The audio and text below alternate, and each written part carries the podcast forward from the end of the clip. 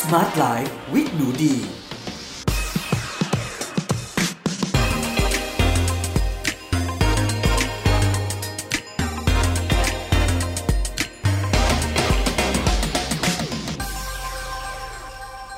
วัสดีค่ะ ยินดีต้อนรับเข้าสู่ Med Listening Podcast ในรายการ Smart Life with หนูดี กับดิฉัน หนูดีวนิสาเรส และวันนี้นะคะเรามาพบกันใน episode ที่ 72 กับหัวข้อทำอย่างไรให้คนอื่นรู้สึกดีเมื่อคุยกับเรา สวัสดีค่ะเพื่อนๆทุกคนสำหรับ episode นี้นะคะ เราอยู่กันที่ episode ที่ 72 แล้วค่ะ แล้วก็หนูดีคิดว่าหนึ่งในสิ่งที่หลาย ๆ คนนะคะ อยากให้เกิดกับชีวิตของเราเอง ก็คือเมื่อเราคุยกับใครนะคะ เราอยากให้เขารู้สึกดีกับเรา ไม่ว่าคนคนนั้นจะเป็นเพื่อนร่วมงานนะคะ เป็นเพื่อนของเรา เป็นลูก เป็นพ่อแม่ เป็นแฟน เป็นสามีภรรยา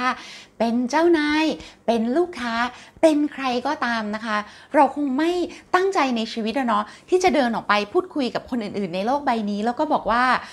ฉันอยากให้เธอรู้สึกไม่ดีกับฉัน ฉันจะตั้งใจทำให้เธอรู้สึกไม่ดีกับฉัน มันไม่มีแบบนั้นหรอกค่ะ แต่ว่าบางทีเนี่ยด้วยความที่เราไม่รู้ศิลปะในการพูดคุย หรือเราไม่แน่ใจว่า เอ๊ะ เราพูดแบบนี้แล้วผลมันจะเป็นยังไง หรือบางทีเราอารมณ์เรามันขึ้นน่ะ อาจจะโกรธอาจจะเสียใจ อาจจะน้อยใจ อาจจะอยากประชดประชันนะคะ ก็เลยทำให้เราเนี่ยมีวิธีการพูดจาที่ทำให้คนที่ได้พูดคุยกับเราเนี่ยเขารู้สึกไม่ดีเอาซะเลยเนาะเพราะฉะนั้นนะคะใน episode ในวันนี้เนี่ยหนูดีก็เลยอยากจะมาชวนเราเนี่ย ขบคิดในเรื่องนี้เนาะแล้วก็มาพูดคุยกันนะคะ ซึ่งต้องบอกว่าวันนี้ดีก็มีหนังสือมาแชร์เช่นกันเลยนะ เป็นหนังสือเล่มที่หนูดีรู้สึกชอบมากๆนะคะ แล้วก็ชอบตั้งแต่ชื่อหนังสือเลยนะ ที่มีชื่อว่าทำไมคุยกับคนนี้แล้วรู้สึกดีจังนะคะ ต้องบอกว่าดีเห็นหน้าปกหนังสือนะ ตอนไปเดินที่ร้านหนังสือแล้วก็แบบ เอ้ยชื่อน่ารักจังเลยอะ่ะ เหมือนบางทีเราคุยกับคนบางคนแล้วคำพูดเนี้ยมันจะขึ้นมาในหัวสมองของเราเองนะว่า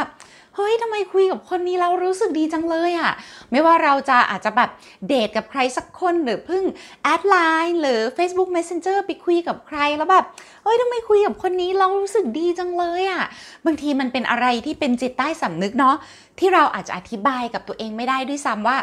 คุยกับคนนี้แล้วเรารู้สึกดีอะ เพราะอย่างนี้ แต่ว่า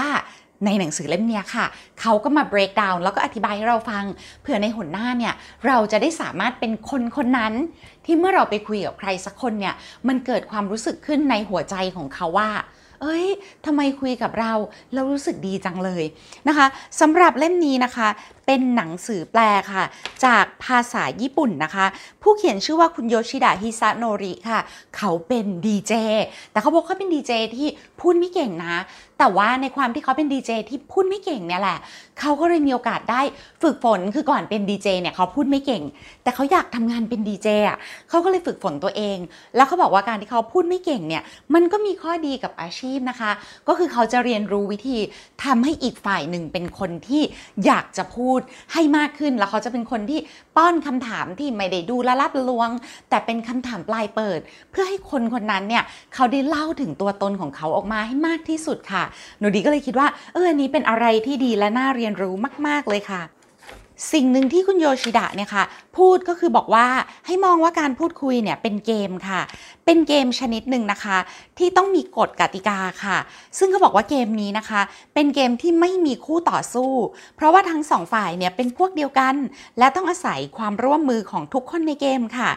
สิ่งที่ต้องเอาชนะให้ได้ ก็คือความรู้สึกอึดอัดเวลาเรามีเกมใช่ไหมเราก็ต้องมีกฎ เพราะฉะนั้นเนี่ยกฎก็คือเราต้องเอาชนะอะไรสักอย่าง เอาชนะความรู้สึกอึดอัดระหว่างกันให้ได้ค่ะ แล้วเขาบอกว่าบางคนอาจจะบอกว่า อุ้ยฉันไม่อยากเล่นเกมนี้สักหน่อย แต่เอาจริง ๆ เถอะในชีวิตจริงอะเราจะไม่เล่นเกมพูดคุยได้เหรอ ในเมื่อเราไม่สามารถหลบไปอยู่คนเดียวในถ้ำหรือในที่ห่างไกลผู้คนได้ ยังไงเราก็ต้องพูดคุยกับคน เพราะฉะนั้นเนี่ยเราควรจะฝึกวิธีการพูดคุย ให้มันรู้สึกดี แล้วก็ไม่มีความอึดอัดให้ดีที่สุดจะดีกว่านะคะเขาบอกว่าวิธีการเอาชนะของเกมนี้เนี่ยมันมีวิธีที่ยืดหยุ่นค่ะ เพราะว่าวิธีเอาชนะนะคะ เช่นถ้าเราอยากให้คนคนหนึ่งรู้สึกดีเวลาพูดกับเราเนี่ย โอ้ความรู้สึกดีมันมีหลากหลายเลยนะทุกคน เช่นทำให้ใครสักคนหัวเราะ เขาก็รู้สึกดีทำให้เขานับถือ เขาก็รู้สึกดีทำให้เขาชื่นชอบ ทำให้เขาตื่นเต้นทำให้เขาสนุกสนานทำให้เขาได้ความรู้ใหม่ๆทำให้เขารู้สึกผ่อนคลาย โอ้โห มันมีวิธีเอาชนะในเกมนี้อยู่มากมายไม่จำกัดนะคะ เพราะฉะนั้นเราไม่จำเป็นต้องรู้สึกกลัวหรือว่าประมาทเลยนะ เวลาที่เราเล่นเกมนี้ เพราะว่าใครๆก็สามารถที่จะชนะในเกมนี้ได้ เพราะมันมีหลากหลายวิธีการเอาชนะนั่นเองนะคะ ส่วนคุณโยชิโนริบอกว่าหลักการพื้นฐานที่ช่วยให้เล่นเกมการพูดคุยได้ง่ายขึ้นนะคะ ก็คือเนื่องจากมันเป็นเกมที่ยืดหยุ่นไงทุกคน แล้วมันไม่มีเทคนิคที่ตายตัวว่าทำอย่างนี้แล้วต้องได้ผล 100%เนี่ยมันก็เลยจะเปิดพื้นที่เราสามารถทำอะไรได้เยอะแยะเลยนะคะ แต่ว่าหลักการพื้นฐานมีข้อเดียวเท่านั้น นั่นก็คือ คุณต้องพยายามทำให้คู่สนทนาเป็นฝ่ายพูดค่ะ ซึ่งถ้าคุณสามารถจูงใจให้อีกฝ่ายพูดคุยอย่างสนุกสนานได้ คุณก็ไม่จำเป็นต้องพูดอะไรต่อไปใช่ไหมล่ะคะ ซึ่งเป็นหลักการที่เหมาะกับคนพูดไม่เก่งมาก ๆ เลยค่ะ หลักการจูงใจให้พูดมีหลายวิธีนะคะ แต่คุณต้องสร้างบรรยากาศให้เขาได้พูดในสิ่งที่คิด และรู้สึกจริง ๆ ออกมา ไม่ใช่บังคับให้พูดในสิ่งที่คุณต้องการเนาะซึ่งอันนี้จะทำได้ง่ายนะคะ หากเราตั้งใจฟังสิ่งที่คู่สนทนาพูด เอาจริงๆนะมันมีทริคหนึ่งนะคะ ในการที่จะคุยกับใครแล้วก็สนุก เขาบอกว่าในโลกใบนี้เนี่ยมันมีเรื่องที่ทุกคนชอบพูดมากที่สุดอยู่เรื่องหนึ่งเรื่องนั้นคือเรื่องอะไรรู้ไหม ทำทำทำทำเรื่องนั้นก็คือเรื่องของตัวเขาเองค่ะไม่ว่าเขาจะเป็นผู้หญิงผู้ชายนะคะ LGBTQ เป็นเด็กเป็นคนสูงวัยเป็นวัยรุ่นเป็นใครก็ตามนะคะ ทุกคนชอบพูดเรื่องตัวเอง เพราะฉะนั้นเนี่ยถ้าเรามีวิธีการถามคนคนนั้นให้เขาเล่าเรื่องที่เขาชอบเขา passionate ที่สุดเขามี passion ที่สุดออกมาเขาจะรู้สึกว่าคุยกับเราแล้วมันสนุกจังเลย เออ เนาะ แต่ว่ามันต้องไม่ใช่การละลาบละหลวงนะ เช่น เฮ้ยได้เงินเดือนเท่าไหร่มีแฟนหรือยังเฮ้ยทำไมช่วงนี้ดูโทรมจังเลยอะหน้าเป็นสิวเยอะเนาะเฮ้ยทำไมอ้วนจังเลย คือคำพูดอย่างนี้นะ ประโยคอย่างนี้มันไม่ใช่ประโยคที่แบบให้อีกฝ่ายเขาได้ชายได้เปล่งประกายออกมานะคะ เพราะฉะนั้นเนี่ยเวลาที่เราตั้งคำถามเนี่ยหนึ่งในคำถามที่ดิชอบมากที่สุดนะ ก็คือเป็นคำถามที่เราใช้พัฒนาสมองเด็กนักเรียนนะคะ ที่โรงเรียนของเรา นั่นก็คือสิ่งที่เรียกว่าคำถามปลายเปิดค่ะคำถามปลายเปิดคืออะไรนะคะ ภาษาอังกฤษเรียก open ended question เนาะก็คือคำถามที่เราไม่รู้คำตอบนะคะ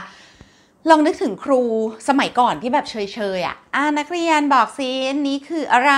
อันนี้คืออะไร นี่คือลูกมะอะไร ครูถือมะม่วง นี่คือลูกมะอะไรคำตอบคือมะม่วง มีคำตอบเดียว แล้วก็คุณครูรู้คำตอบอยู่ล่วงหน้าก่อนแล้ว อันนี้เรียกคำถามปลายปิด แต่ถ้าเราอยากจะพูดคุยกับใครเพื่อให้เขาเปล่งประกายออกมาเนี่ยต้องใช้คำถามปลายเปิดค่ะ เช่น สมมติเราไปคุยกับใครสักคนเป็นคนชอบเดินทางมากเลย อาจจะถามเขาว่า เออ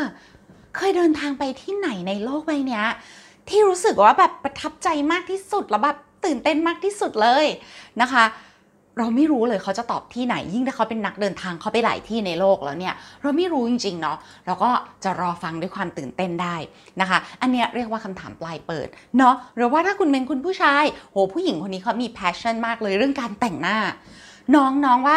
น้องชอบแต่งหน้าสไตล์ไหนมากที่สุดอะ เออแนวไหน คุณอาจจะได้ฟังอะไรที่คุณไม่เคยคิดมาก่อนเลย เราไปคุยกับคุณผู้ชายสักคนที่เขาชอบปลูกผักเนาะคุณอาจจะถามว่า เอ้ยพี่แบบทำยังไงอะทำไมสวนผักของพี่มันถึงสวยได้ขนาดเนี้ยหนูแบบประทับใจมาก ๆ เลย คือมันมีวิธีการพูดคุยอะไรได้เยอะมาก แต่เชื่อเถอะค่ะ ถ้าเราแท็บไปเปิด กล่องแห่ง passion ของเขาได้เนี่ยแม้กระทั่งเด็กอนุบาลน้องประถมเขาก็สามารถจะพูดกับเราได้ยาวๆเลยนะคะ อันนี้ก็คือทำยังไงให้คนอื่นรู้สึกดี มันเคยมีคำแนะนำอันหนึ่งตลกมากดิอ่านนานนานนานนานมาละแล้วก็รีเฟอร์ถึงตลอดเลยนะคะ ตอนจัดรายการวิทยุกับดีเจปูเป้เราก็เอาประเด็นนี้มาพูดกันเขาบอกว่ามีผู้ชายเนาะที่จะไปเดทนะคะ แต่แบบ โอ้ไม่รู้จะพูดยังไงดีถึงจะสร้างสร้างความประทับใจให้ผู้หญิงที่เขาแบบหลงรักมานานแสนนานแล้วได้ไปเดทแรกด้วยกันนะคะ ก็ไปถามเพื่อนว่าจะพูดว่าพูดอะไรดีอะให้ผู้หญิงประทับใจ ก็ได้รับคำแนะนำมาว่า ไม่ต้องพูดอะไร ถามให้ผู้หญิงเขาได้พูด ให้เขาได้พูดเกี่ยวกับตัวเขาแหละเขาสนใจอะไรก็ให้เขาพูดแล้วเขาก็บอกว่าหลังจากเดทเสร็จเนี่ยคุณผู้ชายก็ถามนั่นถามนี่คุณผู้หญิงก็เล่าเล่าเล่าพอจะกลับบ้านผู้หญิงบอกว่า คุยกับพี่เราสนุกจังเลยอะ พี่เป็นคนที่คุยสนุกมากๆเลย แล้วผู้ชายคิดในใจว่า พี่ถ้าไม่ได้พูดเลยพี่ฟังน้องอย่างเดียวนะคะ ซึ่งเอาจริงๆ ถ้าฝ่ายหนึ่งเขาชอบฟังเขาพูดไม่เก่งก็ไม่ใช่คนชอบพูด มันก็เป็นสัมพันธภาพที่ดีมากๆ แต่ว่าถ้าต่างฝ่ายต่างชอบพูด ทั้งสองฝ่ายก็ต้องสลับกันฟังซึ่งกันและกันนะคะ คงไม่มีใครอยากพูดฝ่ายเดียวทั้งชีวิต หรือว่าไม่มีใครที่อยากจะฟังฝ่ายเดียวทั้งชีวิตหรอกทุกคนก็อยาก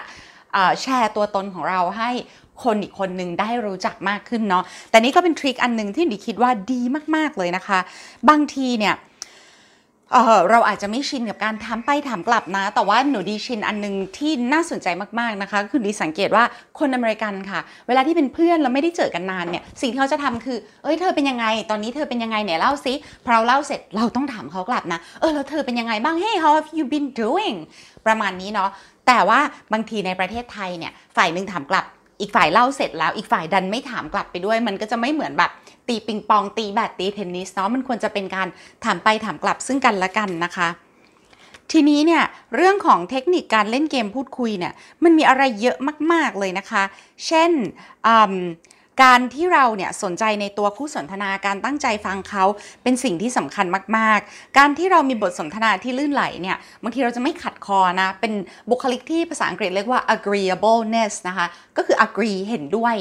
บางทีเนี่ยตัวหนูดีพบว่านะ พออายุมากขึ้นหนูดิขี้เกียจจะไปเถียงบางทีเราเห็นตรงนี้ไม่ตรงกันไม่เป็นไรอย่างนั้นตัวเขาตัวตนของเขาหนูดีในล่าสุดตั้งแต่เป็นอายุหลัง 40 มานะคะ เวลาคุยกับเพื่อน เห็นไม่ตรงกันก็เอาที่สบายใจเนาะเขาชอบอย่างเวลาโดยเฉพาะคุยกับเพื่อนอเมริกันหนูดีไม่ชอบนายประธานาธิบดีทรัมป์แต่เพื่อนชอบ ชอบมาก คนที่ชอบทรัมป์ก็จะชอบ คนที่ไม่ชอบทรัมป์ก็จะไม่ชอบ อู้เขาชอบมากเขานั่งแบบโอ้ทรัมป์ดีอย่างนั้นอย่างนี้ดีก็ได้เลยค่ะ เอาที่สบายใจ โอ้ ถ้าเป็นเมื่อก่อนสมัยเด็กๆนะ เราก็ต้องแบบว่ามี battle กันนิดหน่อยแบบเฮ้ยเอาอะไรมาดี แต่ในที่สุดเราก็ต้องเลือกรักษาความสัมพันธ์ของเพื่อน เขาจะชอบค่ายไหนอะไรยังไงก็ อะเอาที่สบายใจค่ะ อะไรประมาณนี้เนาะมันก็คงไม่ถึงขั้นคอขาดบาดตาย เพราะว่าถึงเวลาที่เราไปโหวตนะคะ ถึงเวลาที่เราไปกาในคูหาของเรา ใครจะเลือกอะไรก็ได้ ไม่ว่าเพื่อนเราจะชอบอะไร เขาก็ไม่มีสิทธิ์มาโน้มน้าวเราให้เรากากบาทในสิ่งที่เขาชอบเนาะเพราะว่าทุกคนมีสิทธิ์หนึ่งเสียงเท่ากันอะไรประมาณนี้นะคะแล้วก็การชื่นชมคู่สนทนานะเขาก็บอกว่าดีมาก ๆ เลยนะคะ ที่เวลาที่เขาพูดอะไรที่น่าชื่นชมเนี่ยให้เราชมไปได้ ชมไม่มากไม่น้อยเกินไปนะคะกำลังพอดีไม่ต้องเลี่ยนมากไป แต่ว่าชมอะไรที่มันเป็นความจริง แล้วก็ชมลงไปที่รายละเอียดนะคะ เพราะว่าสำหรับตัวดีแล้วเนี่ยเราถูกเทรนมานะอย่างเราเป็นครูเนี่ยเราจะถูกเทรนมาว่าเออเวลาที่เราชมเด็กเนี่ยเราจะไม่ชมว่าโอ้โห หนูเก่งมากเลย หนูเป็นเด็กที่ฉลาดที่สุดในโลก อันนี้ถือเป็นคำชมที่ ไม่ได้นะคะสำหรับคนเป็นครูนะคะ เราต้องชมอะไรที่เป็น facts นะคะเป็นความเป็นจริงที่เกิดขึ้นตรงหน้า เช่น ครูชอบวิธีที่หนูระบายสีม่วงไปที่ท้องฟ้ามากเลยค่ะ เพราะว่ามันแบบมันโชว์จินตนาการของหนูนะคะ เพราะว่าเออครูเข้าใจเนาะท้องฟ้าส่วนใหญ่เป็นสีฟ้า แต่การที่หนูเอาสีม่วงมาแล้วระบายกับสีเขียว สีส้ม ครูว่ามันแบบมันดูมีจินตนาการมาก ๆเลยนะคะ หรือว่าทำความสะอาดห้อง ครูชอบวิธีที่หนู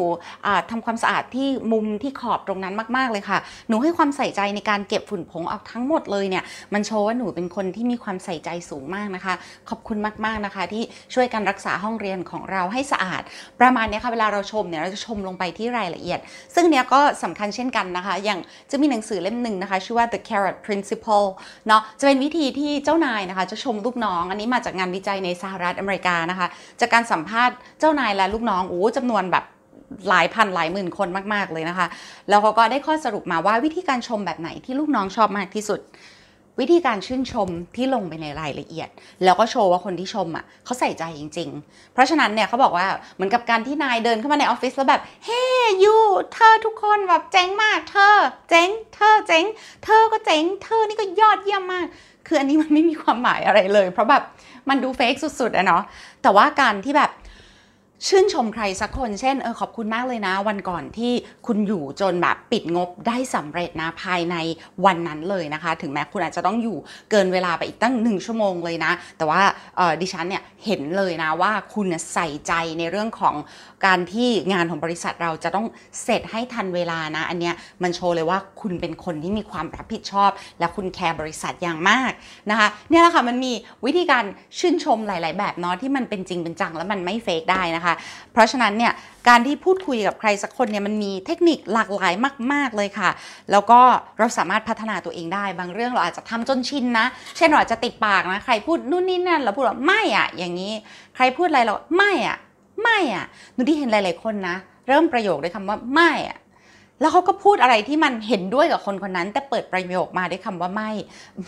เลิกซะนะคะ อันนี้เนี่ยเป็นหนึ่งในสิ่งที่เอ่อเขาแนะนำว่า ถ้าเปลี่ยนแปลงได้ก็เปลี่ยนเพราะบางทีเราก็เห็นด้วยเนาะแต่มันเป็นประโยคติดปากใดๆก็ตามนะคะ วันนี้ episode ของเราก็จบลงแล้วนะคะ ถ้าใครอยากจะหยิบหนังสือเล่มนี้มาอ่านนะคะ ลองดูในอินเทอร์เน็ตก็ได้นะคะ ร้านหนังสือออนไลน์ อันนี้เป็นของสำนักพิมพ์ We Learn นะคะ เล่มเล็กๆนะหมวดจิตวิทยาเล่มละ170บาท เท่านั้นเอง ถือว่าเป็นเล่มที่คุ้มค่าเงินนะคะ คุ้ม170บาทเหมาะแก่การสอยค่ะ เพื่อให้เราพัฒนาวิธีการพูดของเรานะคะ ให้ไม่ว่าใครคุยกับเราเขาต้องรู้สึกว่า หูยทำไมคุยกับคนนี้แล้วรู้สึกดีจังนะคะ แล้วเดี๋ยว episode หน้านะคะ episode ที่ 73 เรามาคุยกันว่าทำอย่างไรให้ใคร ๆ ก็ตกหลุมรักเราค่ะ อันนั้นก็มาจากหนังสืออีกเล่มที่ดีชอบมาก ๆ นะคะ เป็นภาษาอังกฤษนะคะ ชื่อว่า How to Make Anyone Fall in Love with You เออวิธีทำให้ทุกคนตกหลุมรักเรา โอเคเลยค่ะสำหรับ episode นี้ไปแล้วนะคะ เราพบกันใหม่นะคะ สวัสดีค่ะ บ๊ายบาย